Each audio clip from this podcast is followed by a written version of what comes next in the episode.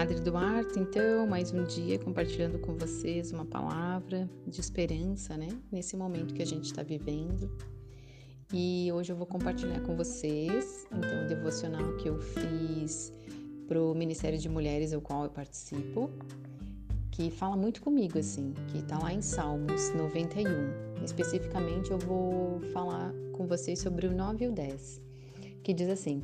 Se você fizer do Altíssimo seu abrigo, do Senhor o seu refúgio, nenhum mal o atingirá, desgraça alguma chegará à sua tenda.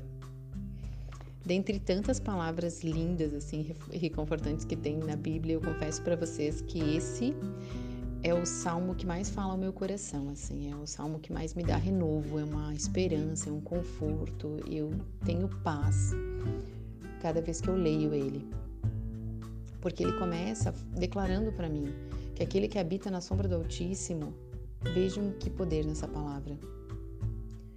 Porque quando a gente tem o Senhor como nosso refúgio, como a nossa rocha, como a nossa fortaleza, quando a gente firma a nossa vida no Senhor, nada, nada, absolutamente nada, pode ter o poder de me fazer abalar, de, faz, de me fazer ficar triste, de me fazer perder a esperança porque ele declara que se eu fizer do Altíssimo o meu refúgio, nenhum mal me atingirá. E percebam que mensagem poderosa, quanto poder, quanta glória derramada sobre nós. Essa tem e deve ser uma palavra reanimadora para esses nossos dias, principalmente né, nesses dias em que a gente se deixa abalar pelas coisas do mundo. Vamos refletir que na primeira parte é, desses salmos, né, nós somos os justos e nós recebemos a promessa de ficar em segurança ao meio das ameaças que ali estão descritas, mesmo que caiam milhares ao nosso lado, porque isso também está declarado ali. Ele declara né, que ele nos livrará do laço do caçador e do veneno mortal, que a gente não temerá o pavor da noite, nem a flecha que voa de dia, nem a peste que se move sorrateira nas trevas, nem a praga que devasta ao meio-dia que são perigos iminentes, né, que serão realizados a nós por parte do nosso inimigo. O Senhor ele promete que nos livrará, que nos protegerá, que será o nosso refúgio. O que é mais fantástico é que ele dá ordem aos seus anjos para que nos protejam em todos os nossos caminhos. E ele vai além, porque ele diz que ele me ama, que ele me resgata, que ele me protegerá, porque ele conhece o meu nome. Olhem que fantástico isso! E aqui eu me arrepio, eu me emociono, porque ele nos conhece, ele nos conhece tão bem, mas tão bem que ele sabe mais de mim do que eu mesmo. E ele declara, né, que nos livrará do mal e nos cobrirá de honra, nos dará vida longa e nos mostrará a salvação. E somente nele a gente descansa, somente nele a gente vive, somente nele a gente encontra refúgio, somente nele a gente ganha vida eterna.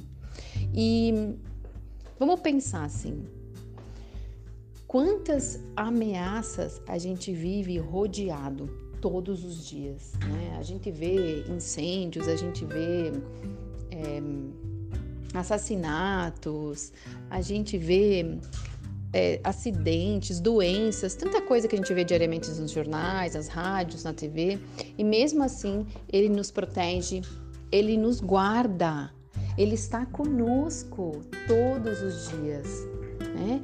Ele promete para nós, é uma promessa dele que ele nos salvará, que ele nos protegerá, né? E o que a gente precisa fazer é não deixar de orar pela proteção do Senhor, é pedir para o Senhor a proteção maravilhosa, né? É pedir para Ele a garantia, a segurança, né, de estar ali nos braços dele. É isso é tão fantástico. E o que a gente tem que saber é que parte né, dessa proteção que Deus nos oferece, ela resulta somente de obedecermos às suas instruções e vivermos segundo a vontade dele. Temer ao Senhor. Se nós fizermos do Senhor o nosso abrigo, o nosso refúgio, nenhum mal nos atingirá. E quando a gente age dessa forma, é, quando a gente não agir dessa forma, né, a gente corre o risco porque quando a gente não ora e não nos aproximamos do Senhor, a gente fica afastada da comunhão com Ele, né? E, é, e somos incapazes, então, de estar ouvindo a Sua voz, de escutar qual que é o caminho que Ele está apontando para nós. Quantas dificuldades, tristezas e desafios né, a gente evitaria se apenas a gente orasse e pedisse para Ele, né? A proteção. Porque Ele mostra o caminho, é só a gente obedecer às instruções dele.